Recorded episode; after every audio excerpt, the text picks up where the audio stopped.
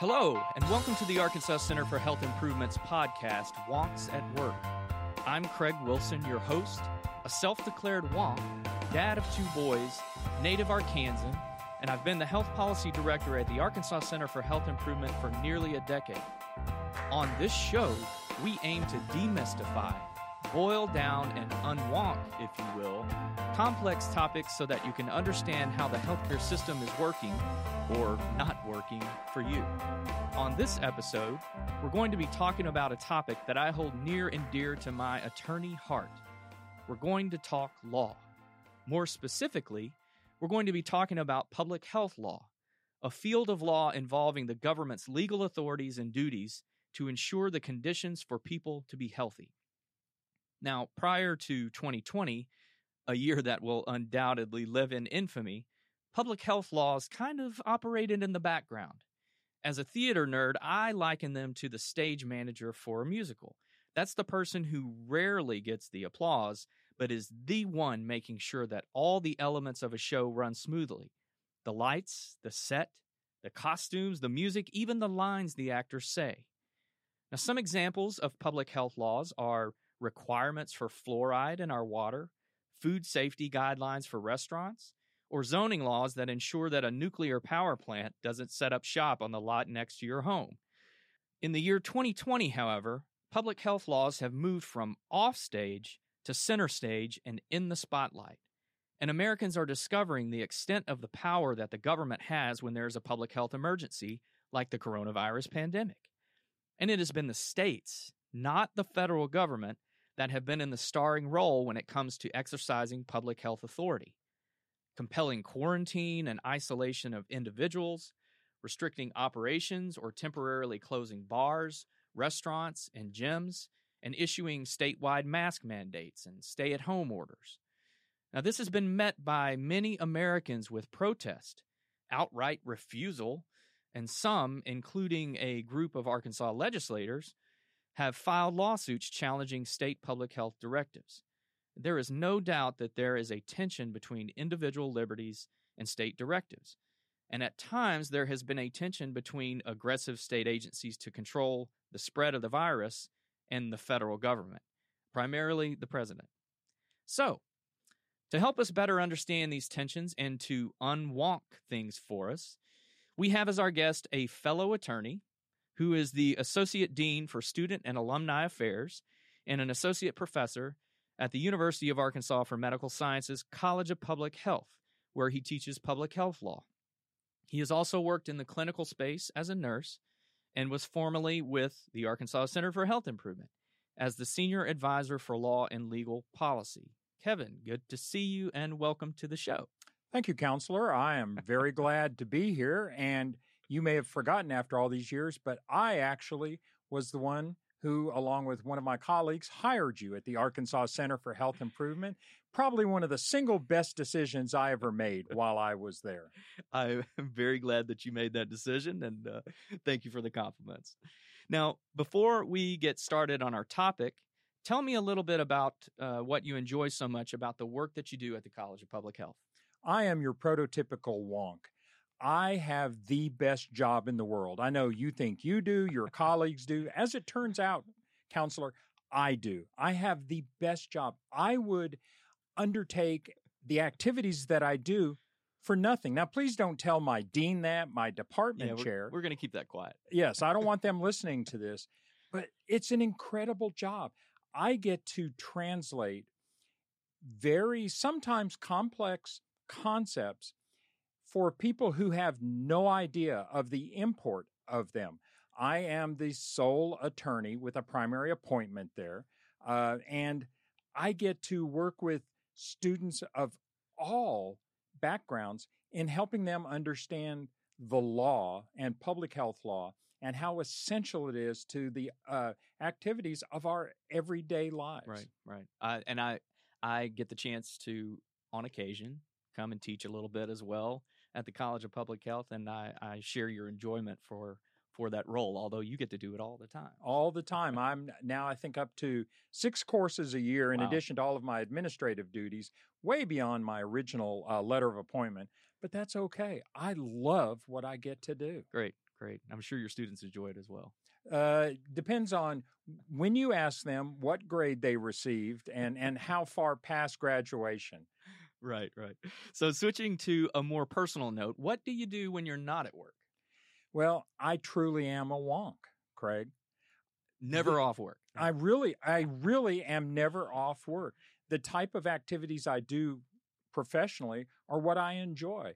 I love current events, politics, the news, reading. Probably the thing that I do the most that doesn't directly involve my work is spending time with my 2 granddaughters. The 2, again, I'm sorry, but it turns out I have the 2 smartest, most beautiful, just incredible granddaughters who actually hate what I do, because I show slides of them during all of my courses. I'm sure they're thoroughly embarrassed. Oh, they hate it. They'll hate this when they hear themselves being mentioned. All right, so I ask this of all our wonky guests, and I know that you're a big music fan, and we share some similar interests. So what would you say is your theme song? That's a hard one. If you ask me what's my favorite song, that can differ hour by hour. And I am incredibly cross-genre when it comes to my playlist includes alternative, rap, opera, classical, on and on. But if I had to pick just one or two, I would say something that it could be a theme song would be Public Enemy's Fight the Power. Fight the powers that be. Fight the power. A great song. And I love it. Since this isn't on video, your listeners can't actually see how old I am, and people think, wow, that guy likes rap? Absolutely. And it's still meaningful, particularly in the times that we're living in now. I listened to it again just this morning in preparation for this. And it is. And you, like with all rap songs, you've got to listen to the lyrics. And Fight the Power is more than just a really cool song with a great driving beat. Yeah. It talks about the importance of education and how an uninformed people are a people that are ripe for being, just told what to do without input. I also like Salt and Pepper's Let's Talk About Sex, but that's probably not as appropriately reflective of a theme song. So let's stick with the first one. But a great public health theme, right? Yeah. It could be. It definitely could be. All right, so let's get down to business. I mentioned the power of the states when natural disasters or public health emergencies happen earlier. So where do states get their public health authority, and why does it lie with the states rather than the federal government? This is an incredibly important and somewhat artifactual aspect of U.S. history. After the Revolution, we had 13 separate countries. The former colonies didn't all of a sudden come into this pact where, oh, we're no longer with Great Britain as colonies, now we're the United States. For a period of time, they were 13 separate countries, the country of New York, the country of Virginia, etc. Well, as 13 countries, as a country, they had all the powers of a country, which include the power to, in effect, coerce individuals into actions.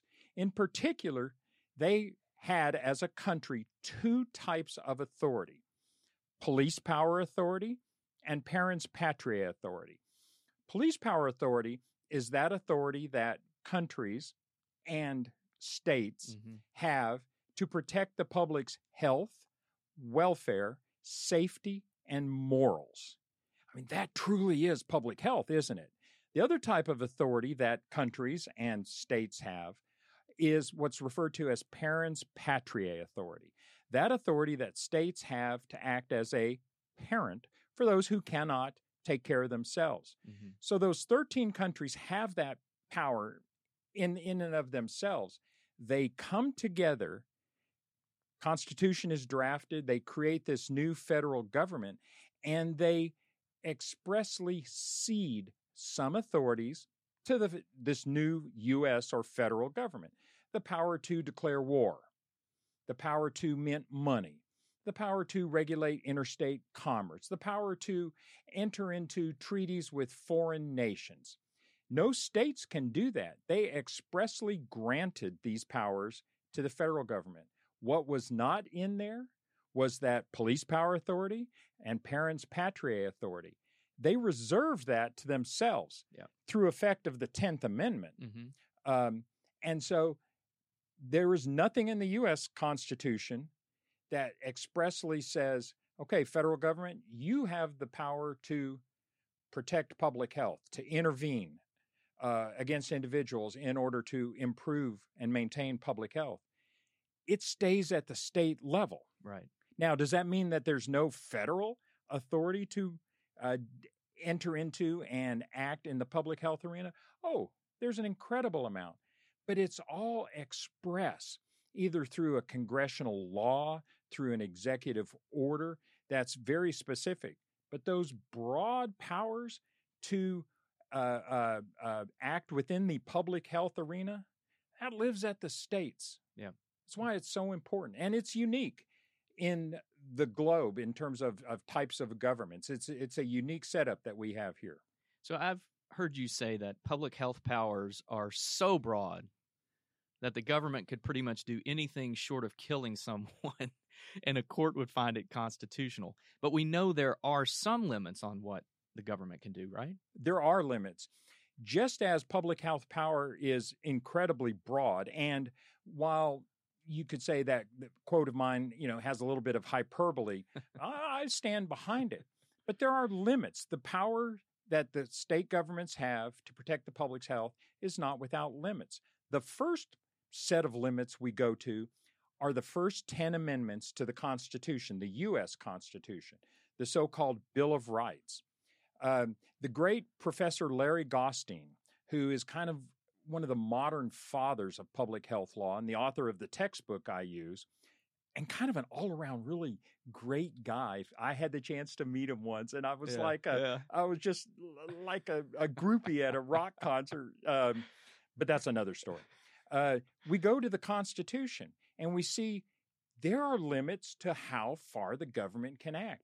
We have freedom of speech. We have freedom of assembly. We have freedom of religion, free exercise and establishment of a religion. We have protection against the government undertaking unreasonable searches and seizures of our homes and our persons and our papers. There is this dynamic balance and tension between how far the government can go, what it's authorized to do, and how far it can go. So the power is not unlimited. It's incredibly broad. And in particular, it's broad during emergencies. Right. But the power is not unlimited. By the same token, Craig, it's so important to point out those protections that individuals have against government authority are not unlimited. It's always, again, it's kind of like a teeter-totter. Yeah. Think about that playground teeter-totter that we all played on. Well, you did. No one would play with me when I was a kid, but that's okay. As one goes up, one side of that teeter-totter, the public's health, government actions to protect the public. Well, that comes about through a reduction in individual rights and freedoms. Sure. It has to. Mm-hmm. Similarly, as individual rights and freedoms expand, the public's health is put at risk. Mm-hmm. I use as an example in my class, the speed limit law out here on Markham, 25 miles an hour, right? By the way, that's a public health law. Right. Your examples that you opened with were great, but too narrow, I would maintain, because all law is public health law. Oh. Just as all health is public health, all law is public health law. So that is a restriction on our individual right of movement, mm-hmm. but it protects the public's health. We could remove that law. We could have no speed limit laws and just drive like bats out of hell. We'd have a lot more harm. But a whole lot more harm. Yeah. Where we come down on this you know, really depends on the issue, depends on the times, depends on the will of the people and the nature of the public health threat. Right. And when those individual civil liberties and the fundamental rights are infringed upon, courts will look at that with such a high degree of scrutiny and ensure that the goals of the government are compelling and ensure that whatever they're restricting is narrowly tailored to meet that goal, right? Indeed so. That when it comes to fundamental rights and freedoms, such as those rights that we have in the Bill of Rights, such as fundamental characteristics, race, freedom of religion, etc., the government may be able to restrict those, but in those situations, the court is going to take a very careful examination, indeed apply what's referred to as strict scrutiny. Right. The government better have a darn good reason for acting in a discriminatory manner, right, which, by the way, is an important point. The government discriminates every day. That's what laws do. Yeah. I get to qualify for Medicare here in just a few short years, again, alluding to my advancing age. I definitely do not. And our host is decades away from that. That's discrimination. Right. But in this case, it's a permissible discrimination. But if the government were to say, only Caucasians qualify for Medicare and members of other racial groups do not, that would be an impermissible discrimination. I like to tell my students when we talk about this that the court would give that the stink eye. Yes, and indeed, that's a legal term of art that I think Judge Brandeis once used in a holding. So, what are a couple of your favorite court cases throughout history that might help us better understand the importance of our public health laws today? You know, Craig, there are dozens. However, there are two that come immediately to mind. And one of which I like, one of which I don't, but both are very important. The first is Jacobson v. Massachusetts, a case that in 1905, the U.S. Supreme Court looked at the issue of immunizations. This may ring familiar for listeners in 2020. In this case, the United States, and in particular coastal areas, were faced with a smallpox epidemic. The city of Cambridge, Massachusetts, which is on the coast, the eastern seaboard, passes a law that says anyone coming into town, any residents, any new travelers must take the smallpox vaccination. Well, the Reverend Henning Jacobson says no. He says these vaccines are harmful. They can cause other side effects. He was part of a vaccine resistance movement. Again, like what we see today. What we see today. And what's really, there are a number of great things about this case. When you look at pictures of Reverend Jacobson, when he's in his early 30s, he looks exactly like a young Matthew McConaughey. It's amazing. He was a rabble-rouser. The ladies must have loved him when he would be, talking on the square in the city of Cambridge. He wouldn't say, all right, all right, all right. I don't know if he did that. He was Swiss, right? I think he was... or Danish, I believe. Yeah. But still. He would not have had a Texas drawl, I'm sure. No, he probably would not. But again, must have been a babe magnet. Well, he says, no, I won't. The city of Cambridge says, we're fining you $5. Well, I'm not paying that either. It goes all the way up to the U.S. Supreme Court. Now, at the time, this could have gone in either direction.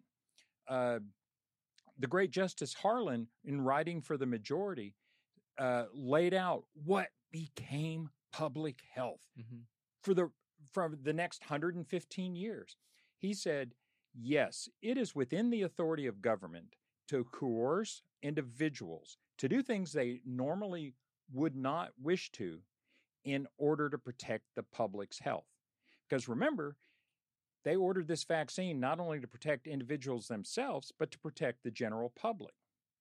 The court said, yes, that is a permissible exercise of police power authority. However, they said there's a limit to that exercise. You can only go so far. You could not, for example, if you knew that the vaccine would kill or even have a significant risk of harming someone, still order them to take that, hence my quote. So they, in one decision, laid out what became the guiding sentinel case, not only for public health, but indeed the way our society has worked from here on out. We have the field of public health because of Jacobson. Right, sentinel case, yeah. That has to be my first one. Yeah. My second one is one, so I agree with the court in Jacobson. Good, because that's still precedent, right? It is very, very, and indeed, it's cited, maybe one of the most cited cases, other than there's probably a few others, but yes, it's right up there. The other one is a case called DeShaney v. Winnebago County. This is a case that I guess, arrogantly or presumptuously think the Supreme Court got wrong. In DeShaney v. Winnebago County, a young boy, Joshua DeShaney, was in and out of government care, custody, for a number of years because his parents just couldn't get it together. Mom and dad were both substance abusers. They both drank. They were in and out of the penal system. And he was a ward of the state and then would be given back to the parents.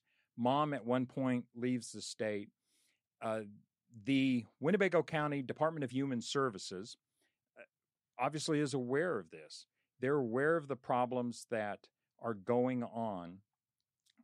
There's a petition to remove young Joshua permanently from dad's custody. Dad's been back in jail again and comes out. And for different reasons, the social workers say, no, we're going to let Joshua go back. Dad goes off on a bender one day, and there's been a long history of dad physically abusing Joshua and his siblings. But this time he goes too far, and he beats Joshua for some minor offense so severely that Joshua goes into a permanent vegetative coma. And pictures of Joshua at the time prior to this show this smiling little tow-headed boy who really had a great personality. Everybody at the Winnebago County DHS just loved him. And Joshua is finally seized from dad, and he dies. And those representing Joshua sue Winnebago County and say, you knew this. You knew it was going on. Why didn't you keep Joshua permanently from this man, this evil, evil person? And the court in DeShaney, then Chief Justice Rehnquist, held that it was not the state's affirmative duty to protect Joshua from public, or from violence from an individual. And by extension, Craig, what DeShaney v. Winnebago County meant was the state government doesn't have an affirmative duty to protect the public's health. When I teach this case to my students, it's so counterintuitive. Yeah. Wait, what are you saying? Just that the state has discretion to decide whether it will protect individuals or not. Yeah. Now, obviously, this statement simplifies things, and there are lots of other laws and rules and regs that apply here, but to this day, this bothers me. Yeah. The great Justice Blackmun, in writing for the minority, starts out his holding with the statement, poor Joshua. We failed him. We failed this little boy. We had the chance to rescue Joshua and keep him safe. And the government chose not to. It bothers me. Yeah. It bothered me then. It bothers me now. There are good reasons, perhaps, to not place that affirmative duty on the government, but it has always felt like there's a better way that we could do that. Yeah. So there are currently states, right, taking this, what is clearly not an obligation under the DeShaney case, but they feel an obligation, right? So they're taking it very seriously. They're taking a lot of aggressive actions. And I want to talk a little bit about the lawsuit that's been filed by a group of legislators here in Arkansas against the Secretary of Health and the governor that are challenging the validity of the public health directives that, we can say most of which are an attempt to protect the public's health, right? What is the basis of the legislator's lawsuit? So Arkansas was a little bit later to the game in terms of mask mandates and other restrictions. And indeed, unlike a number of states, Arkansas, along with several other states, has never shut down the state entirely. Mm-hmm. The governor has not, nor the Secretary of Health. In July, however, in recognition of the then increasing number of coronavirus cases, Governor Hutchinson issued a mask mandate. He also, for the first time, he also continued the emergency declaration that he had started in the spring, mm-hmm. and continued to have some restrictions on business operations, social gatherings, etc. Well, this caused a group of 18 Arkansas state legislators to bring a suit, in effect stating, Governor, you have exceeded your authority. And indeed, not only have you exceeded your authority as the head of the executive branch, you and Secretary of Health, then Smith, and now Romero, but you're stepping on our feet. This type of activity that you've done, these executive orders and mandates, they're supposed to pass legislative review. And, the Administrative Procedures Act and other pieces of legislation require you to do that. As such, we petition the court to declare all of those actions that you've taken in the event or face of this public health emergency to be null and void. And so they brought suit the first part of September. Right. And it's been heard in, I think it's Judge Wendell Griffin's court here in Pulaski County. And what? It did. What was the outcome of that? Well, Judge Griffin gave a pretty swift and sure declaration that the legislators were, again, to use a legal term of art, dead wrong in what they thought. A number of kind of interesting arguments. But as it turns out, and Judge Griffin pointed this out in his holding, he said, not only is it within the governor's authority as the governor, as the head of the executive branch, legislators, you actually reaffirmed that authority just in 2019. Yeah. Indeed, you specifically said, and I find this a fascinating and some ways ironic part of the decision, you granted the government authority to act in the event there was an emergency related to a novel coronavirus. Well, COVID-19, a novel coronavirus. That's what we have in our hands. Just exactly what we have. And so he dismissed the suit.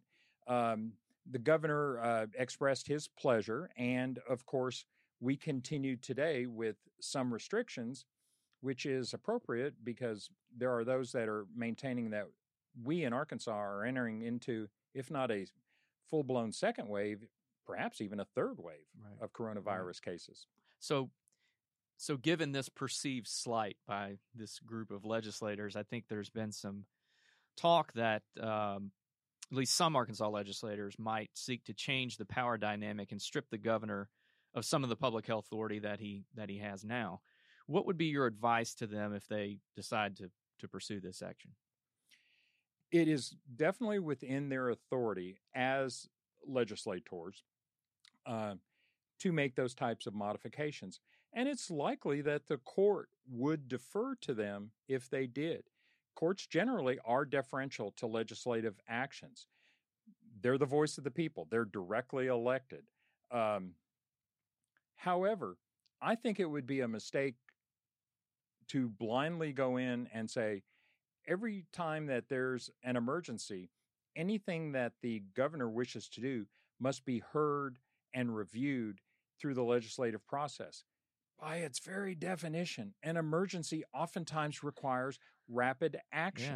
Yeah. Now, that said, is it appropriate for our legislative committees and the Arkansas General Assembly as a whole to review what happens in the governor's?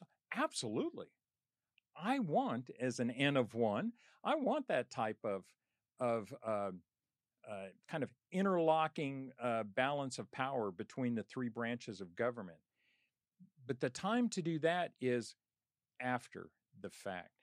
If there's an emergency that requires swift and sure action to protect the public's health, then that must occur swiftly and surely. You have to move with all deliberate speed. Right? All deliberate and due speed. Otherwise, we place the public's health at, depending on the threat, perhaps an incredibly serious risk. That's why it's so important on the front end. Whoever we put into office, whether it be in the governor's office, a legislative representative in Arkansas, into our elected judiciary, it's important. We as a public need to be thoughtful about that. So I think we're all very hopeful that a vaccine will be on the short horizon. And I think there's been some worry among some Americans that when a COVID-19 vaccine is available, the government might actually mandate the vaccination. Is that worry completely unfounded? No, that worry is exactly on point. I think not only will the government mandate a vaccine, I think it should. We're subject to all sorts of vaccine mandates right now. For your child to attend school, they must show proof that they have received or are up to date on the schedule of childhood immunizations and vaccinations. Vaccines are probably the single most important, beneficial, cost-effective public health tool ever developed. At this point, they cost pennies per dose, and the rate of adverse reactions is incredibly low. And as we saw going all the way back to Jacobson, it is within the government's authority to mandate vaccinations. So your question was, should people worry that the government will mandate vaccines? I'll be worried if they don't do that. And I think we have in the U.S. a very, very rigorous process for making sure that vaccines are developed safely and efficiently. Just this morning, I was speaking with a physician who is a member of the National Vaccine Advisory Committee, plays a senior role. He's optimistic that we'll have something in place, you know, sometime over the next several months. Now, it's going to take a while to roll it out, but, you know, the people that we have overseeing this process are incredibly knowledgeable and well-trained and cautious. So you believe, do you think there will be no exceptions whatsoever? Oh, no, I think there will be exceptions. Okay. Remember what Jacobson told us, that if there is a medical reason that someone shouldn't take a vaccine, then the government cannot coerce or make them take that. When it comes to vaccinations, there are two other types of exemptions. States can, if they mandate a vaccine, they must have a medical exemption, a bypass written into the law. They, at their discretion, can have two other types of exemptions. One, if a person has religious objections to the vaccine, they may be able to opt out. The other is if they have a philosophical objection to the vaccine. Now, at present, Arkansas has all three types of those exemptions in place for school-based immunization mandates. It may follow that path. Indeed, I would predict they probably will when it comes to a coronavirus vaccine.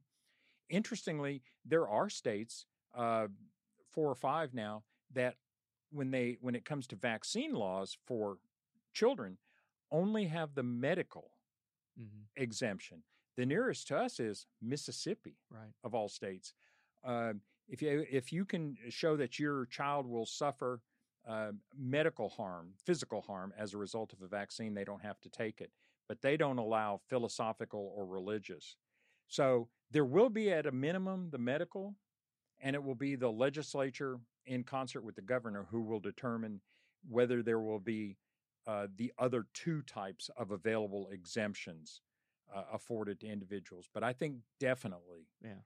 And if for some reason, Counselor, there is not a mandate to take this, I encourage everybody to take it. Sure. I'll be first in line, I assure you. Well, Kevin, I have really enjoyed having you on the show. It's always great talking law with you.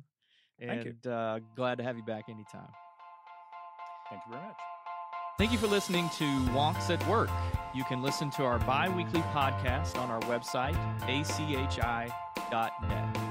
A special thanks to the Bobby L. Roberts Library of Arkansas History and Art, which is a part of the Central Arkansas Library System, for allowing us to use their studio to record our podcast.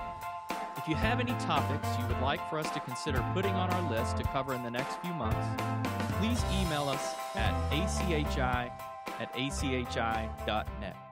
Thanks for listening.